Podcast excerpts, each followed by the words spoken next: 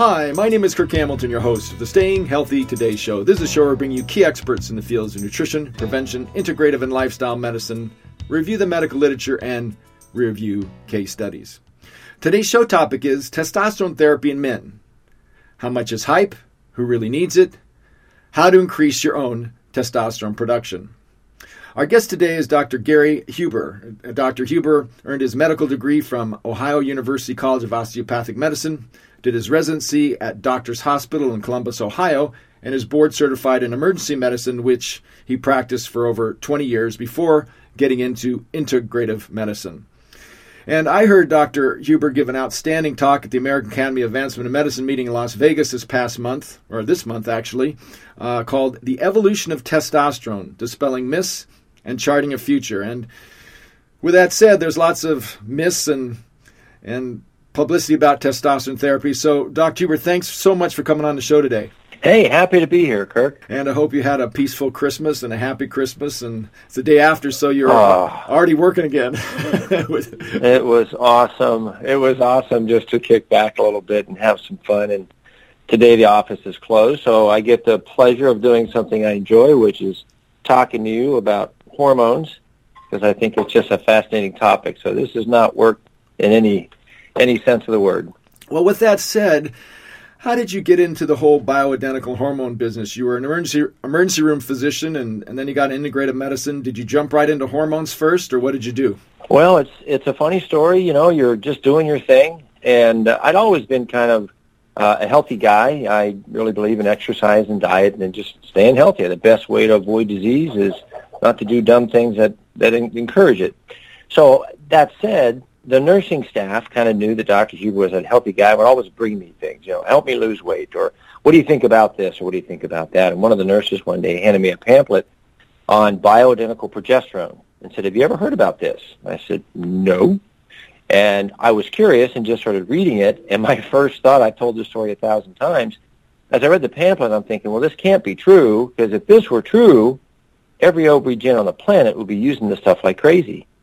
And I did some research on it. I was curious about it, and I found that it was true. That bioidentical progesterone was a thousandfold safer and better and more physiologic than the drugs we'd been using. And the more I explored it, the more I realized, wow, I feel like I'd kind of been deceived. I, I've kind of been uh, given a slanted picture by my boards, and the truth really had been kind of covered up. So I became fascinated with this little mystery and began to explore bioidentical hormones, first starting with women and then later with men. And I realized that nobody in my city was really doing this. And yet it seemed like such an amazing therapy to help women just maintain their health. So, you know, uh, I thought, well, I can hardly do it wrong since nobody's doing it at all.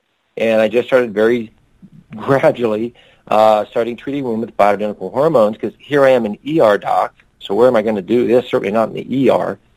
But uh, over time, as I gave talks and began to create a bit of a following, my wife gave me the proverbial, you know, do something with this or put it away. And so I actually started a small integrative practice just one day a week seeing women to deal with their menopause. And that's kind of where it all began. Well, let me ask you something. Was that John R. Lee's work originally on progesterone? That book? Yeah, and I had I had the good fortune of running into a, a PCCA pharmacist in my area who gave me a bunch of CDs of lectures uh, from the PCCA group. That's a, a, pharmacy group. And one of them was John Lee and uh, uh, a lot of other significant speakers at the time. So, yeah, I read John Lee's work and kind of went from there.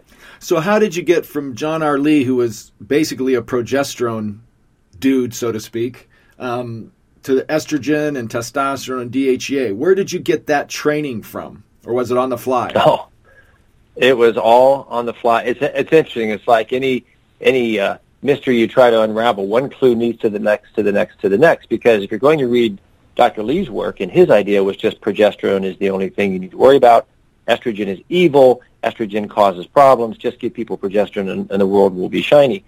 And that's not entirely true, right? And but but he was awesome in bringing this idea to light so that others uh, could expand on it, and that's what happened. So if you're going to give somebody progesterone, then the next question is, well, how are you going to measure hormones? And that leads you to Dr. Zava and ZRT labs and doing salivary testing.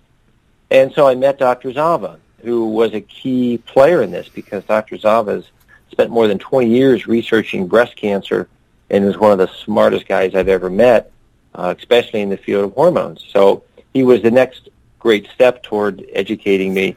I would read anything I could find my get my hands on, and spent more and more time going into the medical literature to, to research what bioidentical hormones were, and more importantly, what they weren't, because there was certainly enough myth to go around.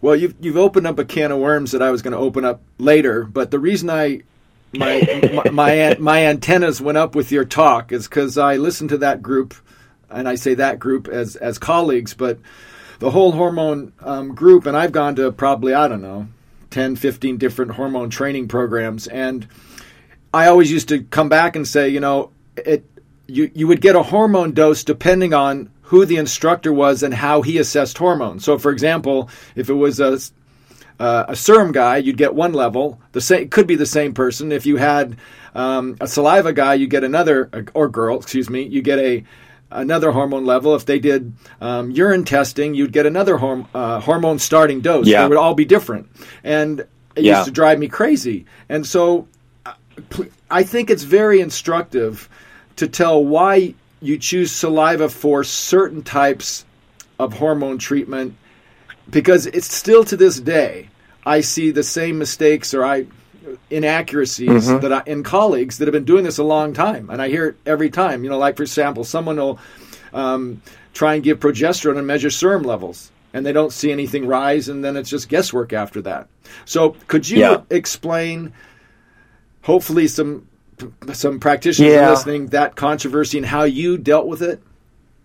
That's that's a difficult that's a difficult step. When I first started my practice, and I and I after doing it for about a year, I joined another larger practice where an OB-GYN, uh, nice gal, I won't mention her name, but she was an OB-GYN doing bioidentical hormone, and she had a pretty big practice doing that, and yet she was using all serum. And so here, I'm just, look, I'm just curious, George. People go, wow, you're really smart. I am not smart. I'm just curious. And if something doesn't add up or something doesn't make sense, I just dig and I explore and I, I try to find out what's going on. And so here I am talking with this person that's been doing identical hormones for a decade. I knew, and I'm reading about saliva, and I'm trying to understand the physiology, and every time I bounced it off of her, no, no, no, no, just do it this way. Just do it serum. So just like you said, Kirk, depending on what your background is, you're going to do what you've been taught and very little else. Um, the more I started exploring the physiology of how hormones move through the body, how does our body actually produce them? and what are our normal levels from when you start getting into the nitty gritty and that's really how you know. If if somebody's teaching you to do hormones they should really understand the physiology of hormones. And if they don't they can't tell you what normal production is or how the physiology of subcutaneous versus topical hormones move and react then you should maybe be a little skeptical. Um, I started talking a lot with Dr. Zava, who, like I said, is very intelligent in these areas, and started reading and you can go back as far as the early 90s. Dr. Chang did what I think was a landmark study where we, we, as you said, a lot of clinicians were putting progesterone on the skin and then measuring serum, and that just doesn't work. Well, he did the first great study that showed that beyond a shadow of a doubt. He did something very simple. In women that were going to go to surgery for removal of a breast mass, he gave them radio-labeled progesterone two weeks before the surgery, and then the day of surgery, they took a little specimen of tissue from the patient to check them for the radio-labeled progesterone, and they took a blood draw. And guess what they found? They found that two weeks of radio-labeled progesterone was abundant in the breast tissue, huge amounts, and yet there was little to none found in the bloodstream. And it really demonstrated that when you put on a topical cream, it's not going into the venous blood arena. It's, it's being transferred through the body by diffusion, by lymph flow, um, by, uh, by arterial flow. But what they found was the, the hormone is getting into the tissue, the tissue is using it and kicking out metabolites. And if you're not measuring metabolites in the venous blood, and we're not, then you're not going to see it. We're only measuring parent compounds. We're looking for progesterone. Well, progesterone's already been modified by the cell into allopregnanolone and other metabolites, and so that's why we're not seeing it. So Chang's study was very simple, very eloquent in demonstrating how hormones moved. And then years later, we look at men's hormone and testosterone, and we failed to go to school on what we learned from the ladies, which was topical testosterone is going to get metabolized. You're not going to see it in the venous blood. And it's going to move in the body just like progesterone. But for some reason, we're not recognizing that. We're, we're having to learn all over, just like we made errors in women, we're making errors in men by dosing it at a very, really high dose. And, and we should talk about that 10% rule because that's kind of a, uh, an idiom that's, that's certainly prevalent in the, in the hormone community, but it's just, it's just wrong. Well, I want to, you know, you said your one paragraph there, if people would listen to it, for example, I want to go with men on this on this particular talk, but I would always notice that, for example, if you give 100 milligrams of progesterone in a pill to help people sleep, it gets. I always tell people it gets converted to allopregnanolone, and that's what puts you to sleep. Not the progesterone is raising your your blood level, and but people when they feel like they fall asleep because of the progesterone orally, they think they're getting progesterone in their blood, and I w- and I see this over and over again that 100 milligrams of progesterone orally is a dink dose if you give you know 20 milligrams in a cream. They're no they're no comparison. So so what you're saying is is is really so important. And let's let's translate over to men because that's what this talk was about. So I'm at a lecture one day and and uh, Pamela Smith comes up and says. Uh, I asked a question. She goes, "How much does a, a male produce every day of testosterone?" And for the for the life of me, I couldn't remember. and this is when I was measuring both serum and um, and doing saliva at the same time. And so anyway, it turns out, and maybe you can correct me on this, but I, I think she said four to seven milligrams per day, somewhere in that range. Is that correct?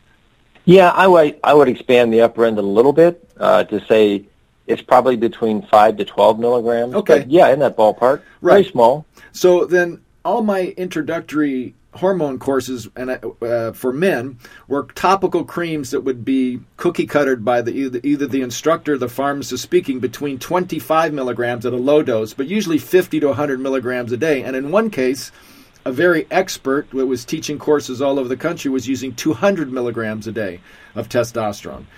And yeah. so I you know, I would I would try and share this with people, and it just it bounced off dead wall. So let's stay with men uh, men a while. so let's just stay uh, with men because I do. I, for two or three years, I measured both serum and saliva in everybody, and I saw this. I saw obviously this this discrepancy. But so if we're doing five to twelve milligrams of testosterone a day, then and you use injections as well, correct? Yeah, I do. Right. Topical injections and even pellets. Right. So you're going to be measuring, if you were doing injections, would you measure in serum or saliva? I would measure in serum because you're reliably Correct. going to see it. And there's a very big distinction when you use a topical cream versus an injection. And I think this is what's often missed in understanding the physiology. When I put a cream on your skin, uh, depending on whether you're looking at saliva or capillary blood, you're going to see a spike in that uh, over the first few hours. Uh, if I put a testosterone cream on your arm, within an hour, we're going to see a spike in the saliva. And then about six to seven hours later, we're going to see a spike in the capillary blood. Now, why the capillary blood? Well, because that's mixed blood. It's mixed arterial and venous, and we're seeing the testosterone being picked up by the arterioles going through the subcutaneous tissue and so we're going to see that spike, but then it's going to fall back to baseline. When I give you a sub-Q injection, that hormone is in a large dose under the skin, and minute by minute, by hour by hour, your arterioles are picking it up and moving it through your system. So that's different. That's you know, with the topical cream, we're kind of getting a splash effect and then and then drop to baseline. And with the sub-Q, it's there continuously, 24 hours a day. We don't see a drop like we do with the topical. And so that's that's a different type of measurement that we have to get because we're not trying to capture the spike in the saliva or the spike in the capillary. We're really just trying to measure what's the free amount of hormone, and that's the difference too. When we look at saliva, we're looking at free hormone, but we're looking at the baseline, and the baseline is gradually going to creep up over time as we use the topicals. So if you don't look at that physiology and how the testosterone is moving, and you're expecting to see, um, you know, a, a, standard level in the bloodstream, you're going to have to overdose the topical cream in order to get that venous level up. Said a different way, if I give you a physiologic dose of testosterone and it gets into the cell and gets used, it's not going to cause a change in the venous blood work. And by the time I increase your dose so that I see it in the blood, I've now overdosed at the tissue level. I've had to give you such a huge dose that literally it's just spilling into the venous system. So by the time I see quote unquote normal in the venous blood, you have overdosed the cells in the periphery, and that's when you begin to see tachyphylaxis. And probably like you, Kirk, when I started doing this, I followed the gospel, right? I drank the Kool-Aid. I did what I was told. I started with 50 milligrams, worked up to 100, 150, and almost unanimously, I kept seeing the same pattern. I would start a guy on a dose, maybe I only start him on 25 and then go to 50, etc. And initially they'd say, oh, doc, I'm feeling better. On follow-up, I'm feeling better. And then just about the time I get the venous blood up to 500, at that appointment, I'm waiting for them to come in. The venous blood's at 500. I'm giving them 100 or more of topical testosterone. I can't wait to have this appointment. And the patient will walk in and go, you know, I felt better three months ago. I don't feel as good now as I did. And what I finally realized what I was doing was I was creating tachyphylaxis. By the time I get the venous blood to a quote-unquote normal level, the peripheral cellular level was so high that I was beginning to shut down testosterone receptors. Got it. And so in the in the common traditional model, what do we do? Well, we increase the dose even higher, trying to get that good effect back and you're just burying yourself deeper and deeper in the hole. And so what I found was, and that's when I began to read and, and talk with Dr. Zava more, and I found other practitioners who were also saying the same thing that I was seeing. And as we began to dose more physiologically, giving anywhere from 5 to 7.5, 10, 12.5 milligrams daily, I was actually getting better results. I was seeing less tachyphylaxis. Well, so well, you said you said so many pearls there. I mean, I, that's probably the most important thing. If if that if your little paragraph or two was said at the beginning of every introductory hormone, uh, male hormone uh, training, it would save a lot of grief. Because I, I tachyphylaxis, I would always say to the patient, "You're dulling the receptor site." You know, kind of a an, ar- an archaic way of saying it, and I saw that over and over and over again. So, in short, then what what I hear you saying is that when you do topical testosterone, we'll just stay with that for right now. You're going to have to use saliva testing to get an accurate reading, and it's going to be much lower, phys- well, more physiologic doses. And so that's a real mental mind game for someone who's gone to another doctor, got that initial hit at 50 or 100 milligrams, not getting benefit anymore. Then they come to you. How do you talk them back down to say, listen, the bet the probably the more physiologic dose for you and eventually long term is going to be between 7 and 12 15 milligrams how do you do that well let me add one little addendum to that last comment that i made which is how many clinicians out there once they get the blood levels up to 500 and they have the patient on 100 or 200 milligrams of topical how many of them are now starting to see out of nowhere rising estrogen rising psa rising DHT, and now we're into that topic of, oh gosh, how do we stop testosterone from spilling into estrogen? How do, should we use chrysin or should we use aromatase uh, inhibitors or should we, right? That's always the conversation you see. Mm-hmm. And it always struck me as odd. I always thought, well, wait a minute. If I'm simply taking a low hormone up to a normal level, why would I have these problems? I can't have these problems unless I'm overdosing them. You talk about elevation in hemoglobin in the hematocrit and causing polycythemia with testosterone. No, not unless you're overdosing. And that's what I've seen in my practice. As I've modified my doses, I rarely, rarely see red cell counts go Why would they go high? If you're taking a normal hormone to a normal level, why would the body suddenly react with elevated hematocrit, elevated estrogen?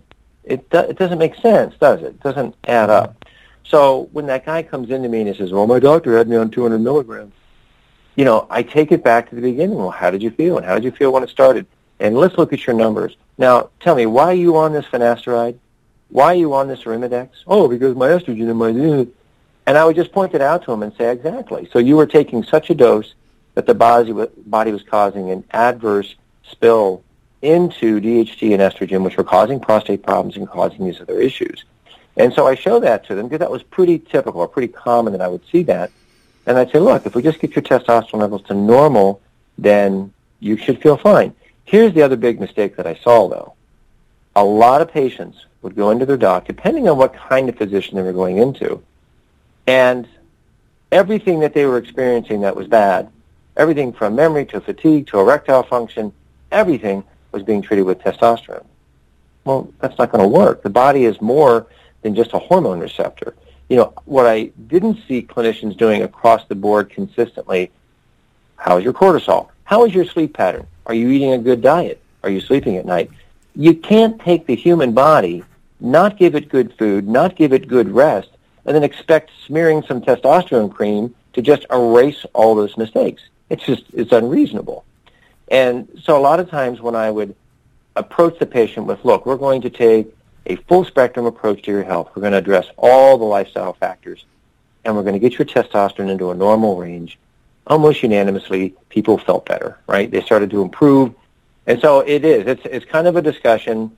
Um, it can be a challenge, but if you explain what you're doing and expand your window of what you're treating, then it works really well. So I'd like to, um, before we get into the natural ways to, or why we're having low testosterone problems and, and how to increase it naturally. I just want to kind of summarize and, and come to clarity on. I think this is what you're saying. Number one is when you do um, cream t- topical creams, you're using between you know five and fifteen milligrams, let's say, and you're measuring by saliva testing, correct? To- yes. If I'm using a topical cream, I'm always measuring by saliva. And what's interesting is some people say, well, as soon as you give somebody testosterone, you're going to block your own production. That's not what I've seen. If you keep your doses low, let's say a guy's got some symptoms and his level is 350 or 400, not terrible, but not great. Um, can you get his body to make more of its own? Yeah, you can. The other option is to give him a little bit of topical. What if you just gave him two and a half milligrams? Would you shut down his natural production? And the answer is no, you really wouldn't. It'd be an, an additive effect. As you go up to five, you might start to threaten his production a little bit. And as you go up to seven and a half and ten, it's more likely you're going to begin to shut down his natural production. But early on, giving low doses of adjunctive testosterone can be very helpful without getting into full replacement. I can't. I can't. You, t- you took the, the the thought right out of my mind the last couple of weeks. I was th- I, I, was thinking, what happens when you give two and a half or five milligrams? Now, in what person would that be? Would that be the age group of let's say a forty five or fifty year old that was low, or how how would you work that? Well, you know, you were at my talk in Vegas, and realistically, when we talk about low testosterone, we now we have to look at everybody from the age of 20 to 100. I mean, the the men that have low testosterone these days are, as a culture, our entire species is making less testosterone today than we were a decade or two or three ago, and so it becomes a, a much broader application.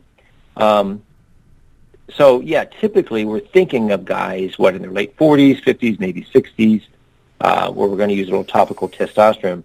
Because the guy with low T in his 20s, his 30s, his 40s, I'm hopefully never going to have to give them testosterone. We're going to do things to stimulate their body to make their own because it's healthier and cheaper, and it's just there's a lot of advantages to that. So yeah, you're probably accurate in saying there's probably somebody in their early 50s who says, you know, my erections just aren't as good or my energy is not as good, or my cognition's just kind of fading. And the you know the the ten million dollar question is always what's the normal testosterone?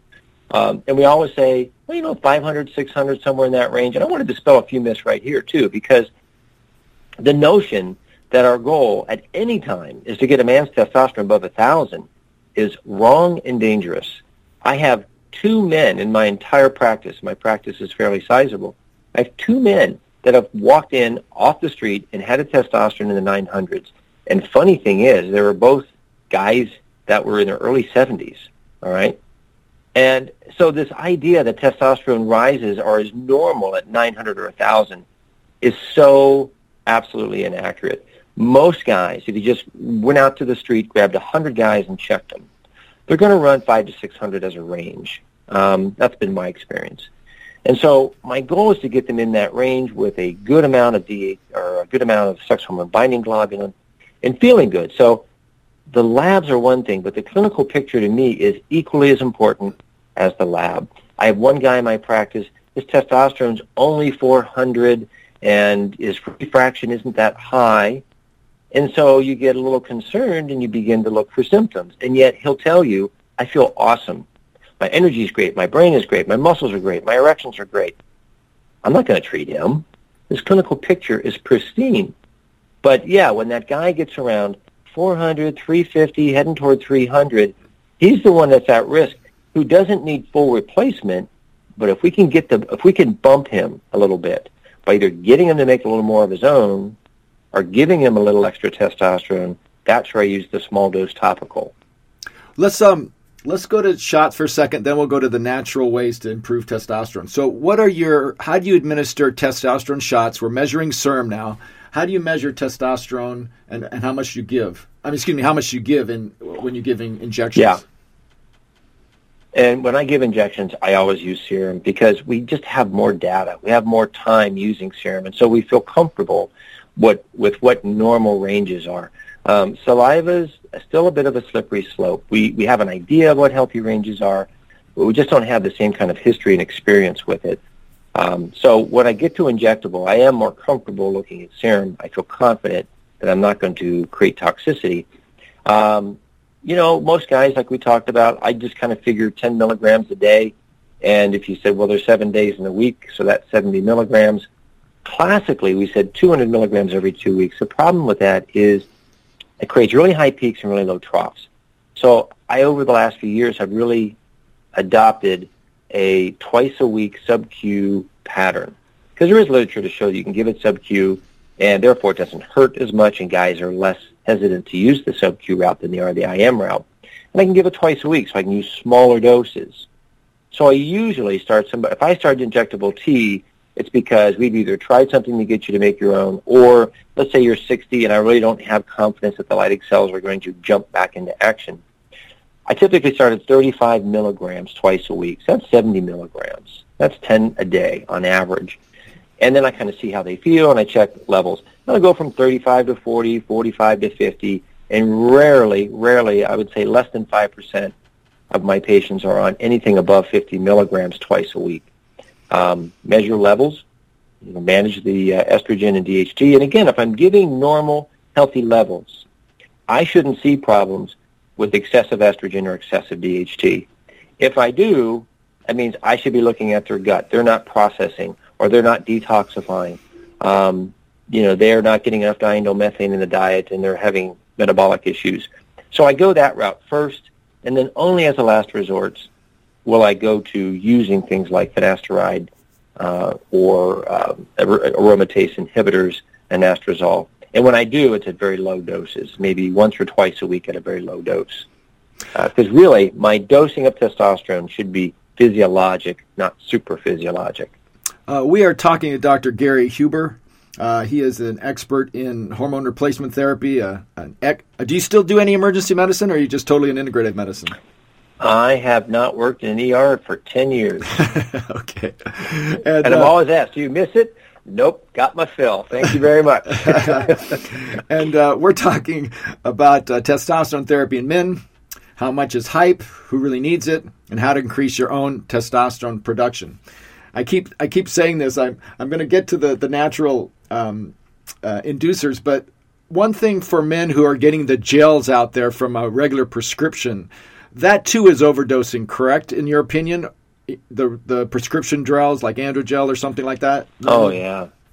And temper- yeah, now Androgel, Androderm came out with a product where one pump was 12 and a half milligrams. So for the guy that's, you know, using that kind of dose, that could work But the Testim, I mean, the Testim comes in a packet. You can't, you can't accurately alter it, and it's 50 milligrams per packet, and that's just too much. And I've talked to both uh, manufacturers of of, of Testim and uh, Androderm, and I said, look, guys, why don't you make a lower dose? And I've talked to them. In fact, this is something everybody needs to know. I've talked to both science departments at both pharmaceutical houses, and I said, show me one article, one, where you have properly tested the rate of absorption is 10%. Show it to me. They had nothing. They had zero, not one study, not one lick of evidence to show that it absorbs at a 10% rate.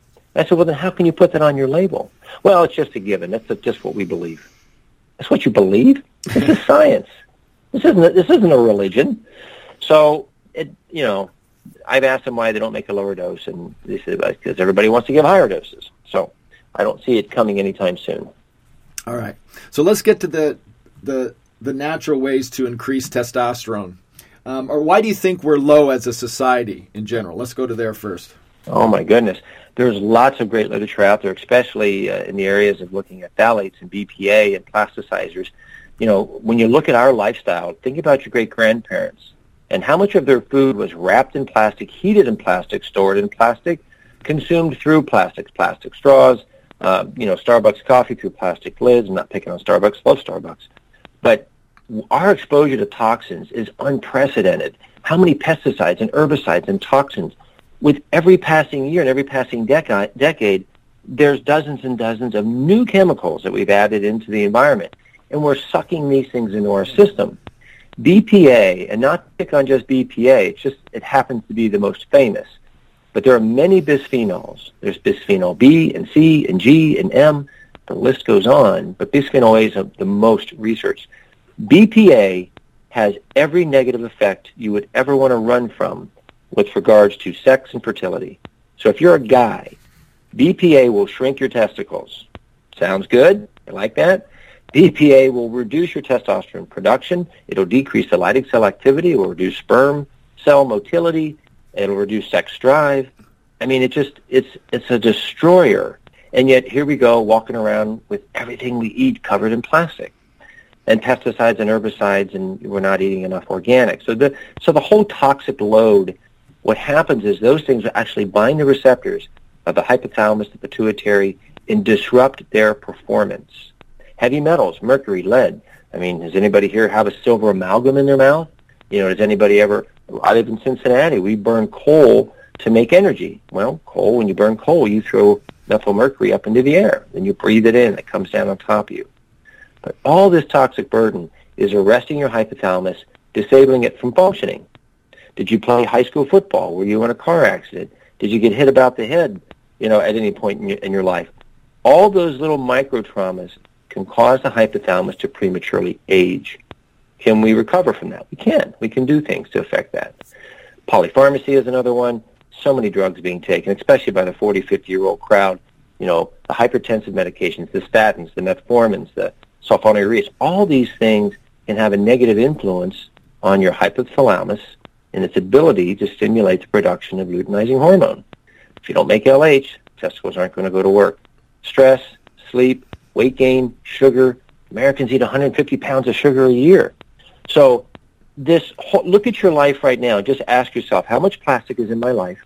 Am I taking any drugs? Am I stressed? Yes. Am I getting adequate sleep? Probably not. Am I overweight or am I excessively eating processed foods and sugar? And if you answered yes to more than one of those, then that's having a negative impact on your ability to make luteinizing hormone and the ability of your testicles to work and that's what we've seen in the studies. A 50-year-old man today, I'm talking the whole society, a 50-year-old man today makes less testosterone than a 50-year-old man from 1980 and less than a guy from the 1970s. And it's because of these stressors, and it's because of the hypothalamic pituitary axis. So there are ways to fix, repair, regenerate, clean up the HP axis so that we can get natural production of luteinizing hormone to go up. Well, I think you so that's what we focus on. Yeah, I think you know you said something that I think most men don't think about, and some practitioners, as you think of, excuse the expression, but you think of the text the testicles being the problem, and and you're talking about most of the problem being upstairs in the brain, which is sometimes hard for yeah. for a man to grasp because he just wants to say, you know, give me a hormone that comes from the testicle and we'll be fine. So I've got that part. So how do you all right, we talked about some ways to improve it. Are there any chemically induced ways to improve it, like Clomid or something like that? Or tell me how you approach somebody aside from changing those lifestyle factors. Well, when I look at a guy, and again, I'm trying not to give testosterone as much as I can avoid it because as soon as I do, I'm taking on a lot of responsibility. I might overdose that patient. I might create problems. It's much healthier if he makes his own. And we make testosterone four, five, six times a day in a series of successive spikes. Our biggest spike at o'clock in the morning, another spike a few hours later, and again and again and again. I want I want your body to replicate its own normal physiology, and to do that, I got to get the HP to work. So when I see a guy that's in his 30s, his 40s, even early 50s, I'll go as high as 55. What's wrong with trying Clomid first? Let's say I got a guy, and this, I had this pa- this patient this past week. Uh, he's only 40, and his testosterone, he had a lot of low T symptoms. You know, fatigue and cognitive drive was low, endurance was low, and strength was diminishing. But he's only 40. Well, do I really want to put him on Clomid? I could, but his testosterone was already, it was only at 400. It wasn't horrible. Why don't we try something to just stimulate the hypothalamus to work on its own? So I use Agnus castus in the morning, and then I put him on pituitary complex at night. And those things are going to help kind of stimulate the HP to work normally Meanwhile, I tell them, look, we've got six months to get your body cleaned up, meaning we have to really look at the detox angle. So we're going to measure heavy metals. We're going to enhance your detox pathways. We're going to clean up your diet. And if we can take some of the garbage out of the HP, if we can take some of the metals and some of the plastics and toxins out, and by the way, there are things that do a good job of that. Chlorella, gut, uh, is a great, it will absorb some pesticides, it'll absorb metals, so I use heavy doses of chlorella and probiotics and enhance their liver detox while I'm using Agnus castus pituitary complex and then recheck. Are they getting better? Do I see that testosterone go up to 500, 600?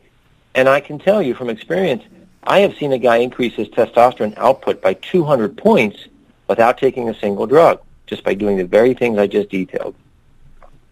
If it doesn't work, fine. Let's take it up a notch. Let's go to Clomid uh, Clomid or enclomiphene, uh, or clomiphene rather, is a medication that's been around for many years. It does the same thing in a man it does in a woman. In a woman, we use it for fertility.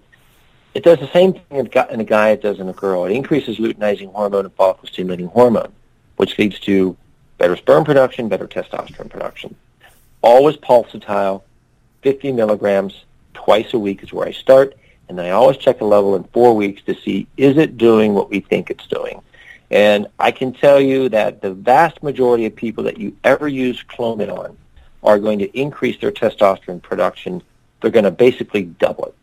Okay? They're going to basically double it. Now, I have cases where a guy's testosterone, I have one guy, I was going to present this next month at a conference in Florida.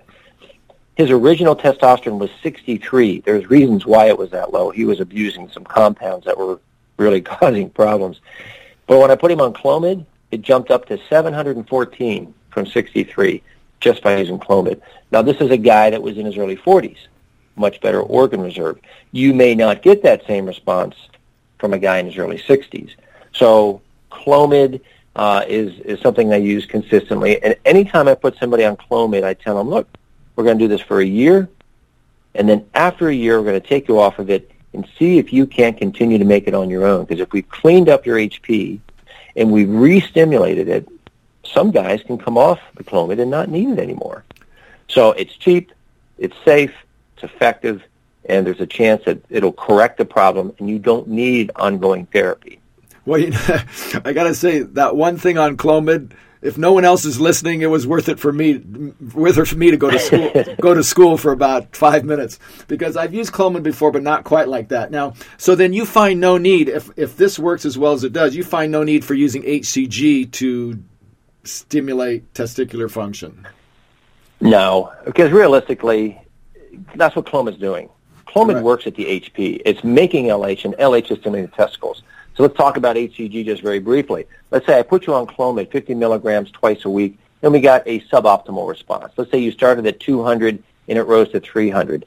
Big whoop. Not enough impact. So, number one, if I just stay with that dose, will you make more and more Leydig cells over time and maybe gradually have a more robust response? Yes, that's a possibility. Number two, let's increase the dose. Let's go to 50 milligrams three times a week. Can that work? Yeah, that can work really nice. And then sometimes once you get that response, you can later back them down to twice a week. So that's an option. Option three, let's really hit the testicles with HCG. So what does HCG do? Well, HCG is basically LH and FSH combined. That's how the molecule looks. And so you're giving the guy basically a blast of luteinizing hormone. And that's going to trigger the testicles to make more Leydig cells. Just like your cells can make more mitochondria if they're properly stressed by exercise, your testicles will make more Leydig cells if properly stimulated. And so you can use HCG at a relatively low dose, maybe 100 to 200 units, uh, a couple of times a week, three times a week, just to give it a little pulsatile surge in combination with Clomid, and then see if that didn't hit the tipping point to move you forward. You know, this is if I'd have taken my initial classes 15, 20 years ago from you, I'd have saved myself a lot of grief.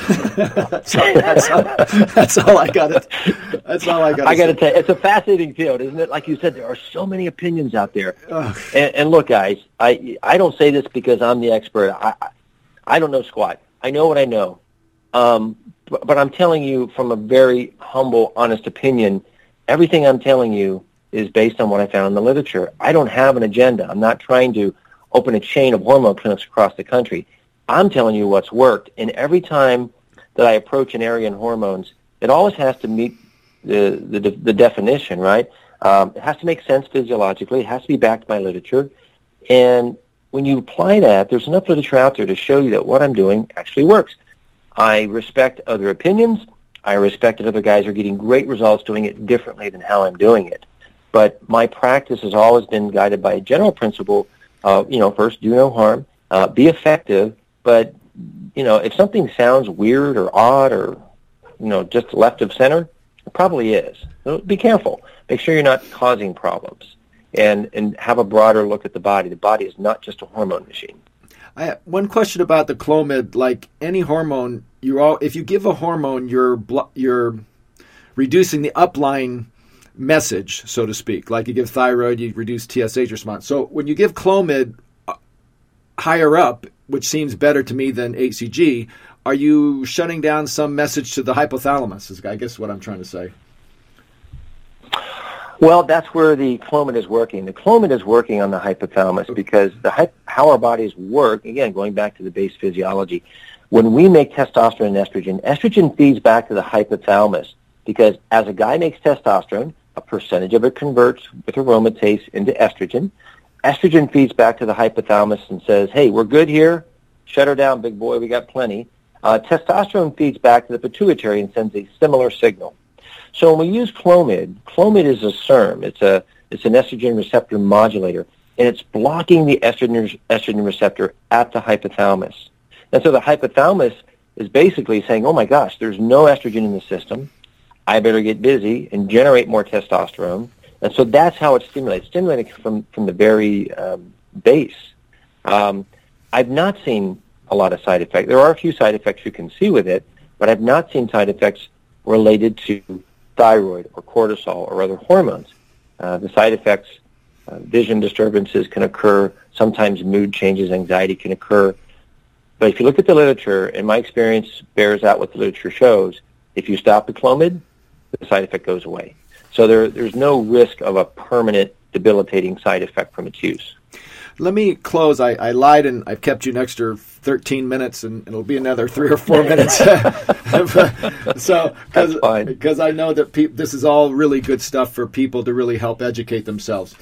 So let's get into the the the myth, maybe from the more traditional side, that testosterone is going to cause prostate cancer, uh, or increase mm-hmm. or increase the risk to heart disease, which is a little more vague at the moment. So help me on those. Don't two. get me on my soapbox. All right, get on it. Get on it. Climb up about what, uh, two feet and go. Go, boy. Look, yeah, so testosterone. What's interesting, if you guys are really interested in understanding prostate cancer better, Ed Friedman's book, Ed Friedman uh, wrote a book talking about prostate cancer, breast cancer. It's fabulous, and it will really help you understand prostate cancer. I think the nature of prostate cancer is misunderstood. Prostate cancer is the only cancer we know that's always a heterogeneous cell mix, meaning, you know, we have this tendency to think that testosterone stimulates prostate cancer to grow. Well, in prostate cancer, there's three kinds of cells. There's cells that grow under the influence of testosterone. There's cells that grow under the influence of estrogen. And there's their cells that grow and they're totally ignorant of estrogen and testosterone. And that's why when we take prostate cancer patients and we treat them with androgen deprivation therapy, if you look at the literature, classically, again and again, over and over again, that's going to work for two years. And that's it. Two years. Why? Because all we've done is we've stopped the cells that are responsive to testosterone from growing. But what haven't we done? Well, we haven't stopped the cells that respond to estrogen or the other cells that don't respond. And so after two years, those populations of cells expand and take over, and the benefit from testosterone uh, deprivation therapy is over. Okay? So testosterone is not the cause. When if prostate cancer is too complex a topic to hit in just three or four minutes, but understand that basic premise.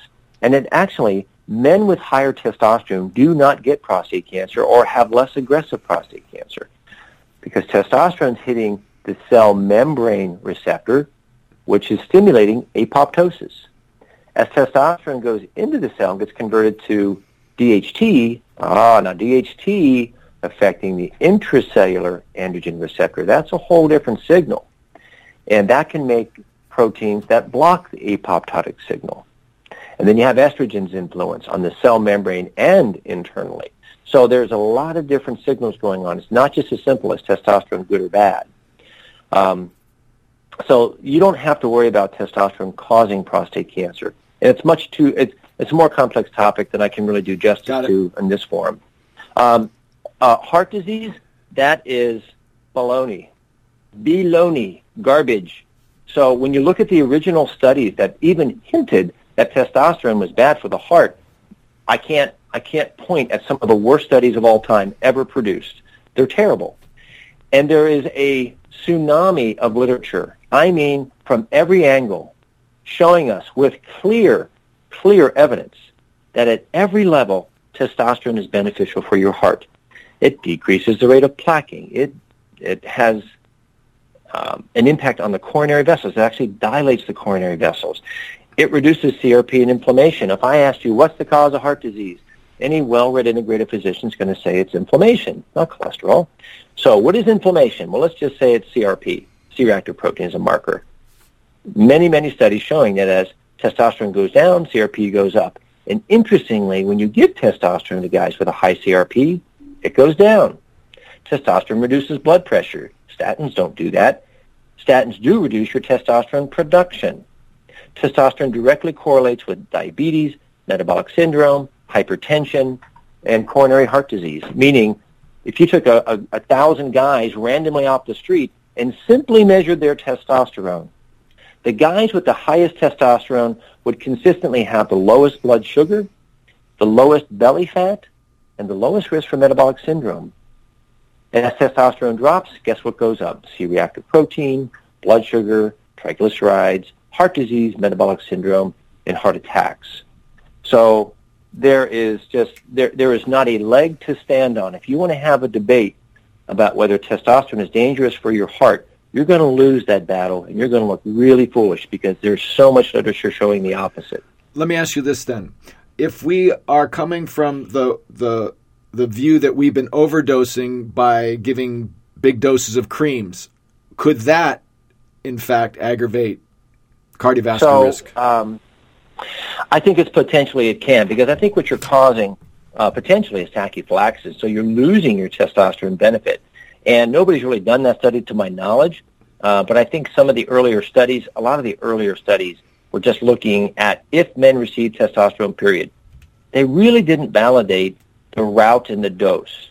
And so they were mixed studies that were horrible to get any reasonable information from. But I think you're onto something there, Kirk.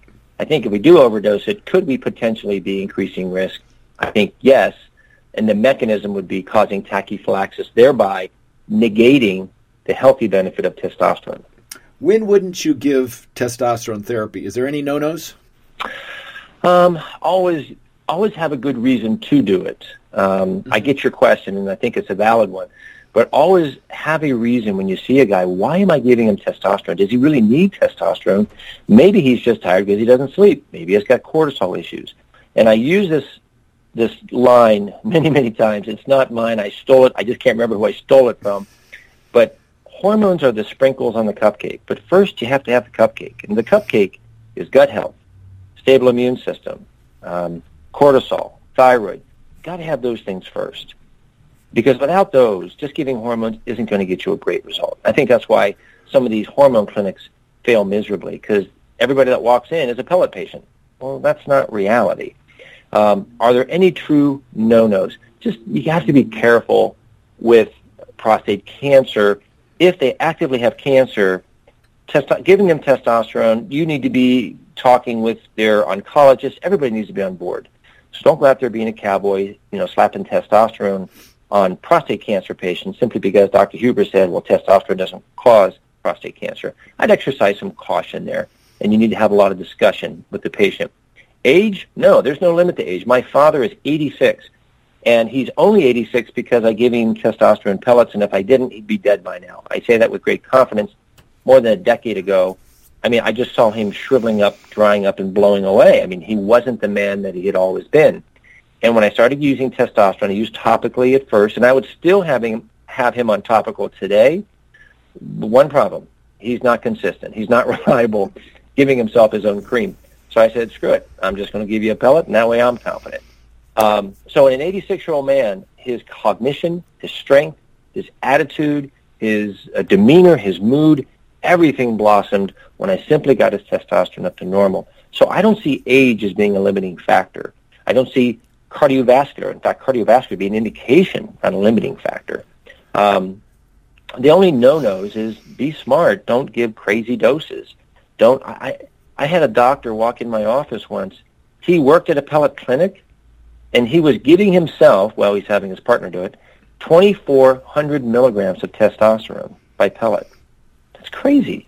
So the only no-no is be smart. Don't use crazy high doses. Stay physiologic. And if things aren't working, look at the testosterone, look at the estrogen, look at the DHT, look at all those things and figure out, is my dosing off or is there something else affecting uh, the impact? You know, I um, you said a pearl there for me, and when you mentioned your dad, I, I think I share with you the conference. I have a hundred year old that um, just turned hundred, and put them on testosterone injection, and and the, they come in once a week for it. I you know I can't do the twice a week thing, so they come in once a week with a little B vitamin mix, and it's about 80, 80 milligrams a week, and if he doesn't get it, if he skips three weeks, he's asleep on the table. Um, when he gets it, he at least has a fighting chance. And I really think that testosterone therapy in the elderly elderly, even a once a week injection, if it was at a moderate dose, could do dramatic dramatic things for people. I mean, like your dad. I mean, I, I see that clearly. I think that's probably the bigger place to give it is almost the the older older men. But I agree. Um, and there was a study by the uh, Veterans Administration with. Uh, they looked at just testosterone levels and mortality, and they showed a simple correlation the lower your testosterone was, the earlier you were going to die. Um, and I think you're doing a very smart thing, Kirk, because you're putting B vitamins in that injection. And, you know, there was one study that looked at test, uh, nursing home patients and B vitamin levels. And what basically what they said in the study is if you just sprinkle B vitamins liberally to a nursing home, half of them would get up and walk out of the building. You know, it can have that big of a physiologic impact on the older population. So I think you're you're right on target with that. Yeah, someday the dream study will be testosterone and uh, my triad of B1, B12, and folate in an injection to one half of a, a geriatric men's ward, and the other half doesn't get it, and and um, and see see what happens. But I, I, I have no doubt. Listen, Doctor Huber, Huber, this was like for me, and if people will really listen to this and my patients, because I always try to get them to do lifestyle first, but it's just like sometimes talking to a wall. You've answered some of the yeah. big questions about dosing that really confuse people and practitioners. I'll say that very clearly. Um, and then the lifestyle things to do. I just I love the way you presented it, and I and, and if you can teach more at the different places, it would have saved me a lot, a lot of, a lot, of, a lot of thousands of dollars hearing it different ways. You know, so I'm just telling you. So well, many many different ways uh, to approach things. And if I could, uh, Kirk, were you able to make our Wednesday webinar? No, because for it's tough for me because if you want to put on an anti-habit. It's my sleep. You know, I I, I just work a lot, and so you know, if, if you go to bed at one o'clock and you get up at four fifteen to do that, that's a little brutal. But I, I didn't. That's brutal. Yeah. So, do you but, mind if I mention it here? No, go, no, please do. Go ahead. Okay. Look, part of what Kirk just said. Look, my mission. Uh, I I want to help other clinicians reach a, a healthy uh, practice where they're doing what they want to do and they're making a good income and they're comfortable. They're not in jeopardy. And I see so many docs trying to make the transition to integrative medicine and they don't know exactly how and there's just so many unanswered questions. So uh, some months ago, um, it's been actually more than a year now, I think, we started doing Wednesday morning webinars and I just made this available to all the fellows that I was meeting at the A4M MMI conferences. And it's just a network of docs just getting together, um, we have topics every week, Wednesday morning at 7.30, and we banter about cases and things like we talked about here. And if anybody has an interest in joining us, I open this invitation to anybody listening. Uh, just send me an email at help, H-E-L-P, help at huberpm.com. That's H-U-B-E-R P-M, as in Paul Mary, dot com. And um, all the webinars are archived, and you can go back and look about how to do uh, metal chelation, how to do thyroid treatments. Um, and this is just an open conversation, so it's clinicians sharing ideas. Because like Kirk said, had he got this information long ago, it would have fast forwarded his his uh, level of, uh, uh, treatment. And that's the whole purpose of the group. It's just fast forward everybody so we can all do well in this field and and make an impact in this planet. Um, beyond traditional medicine. Well, Dr. Huber, thank you so much. Go enjoy the rest of your day after when the office is closed, day after Christmas. Hopefully, you'll get to do something nice. and uh, I want to thank you, the audience, for listening to this edition of the Staying Healthy Today show. And until next time, and of course, everything will be summarized below uh, the podcast, and there'll be links to Dr. Huber. Um, so, thank you again, and I'll talk to you soon. Uh, thank you, Kirk. Take care now. Bye bye. Bye bye.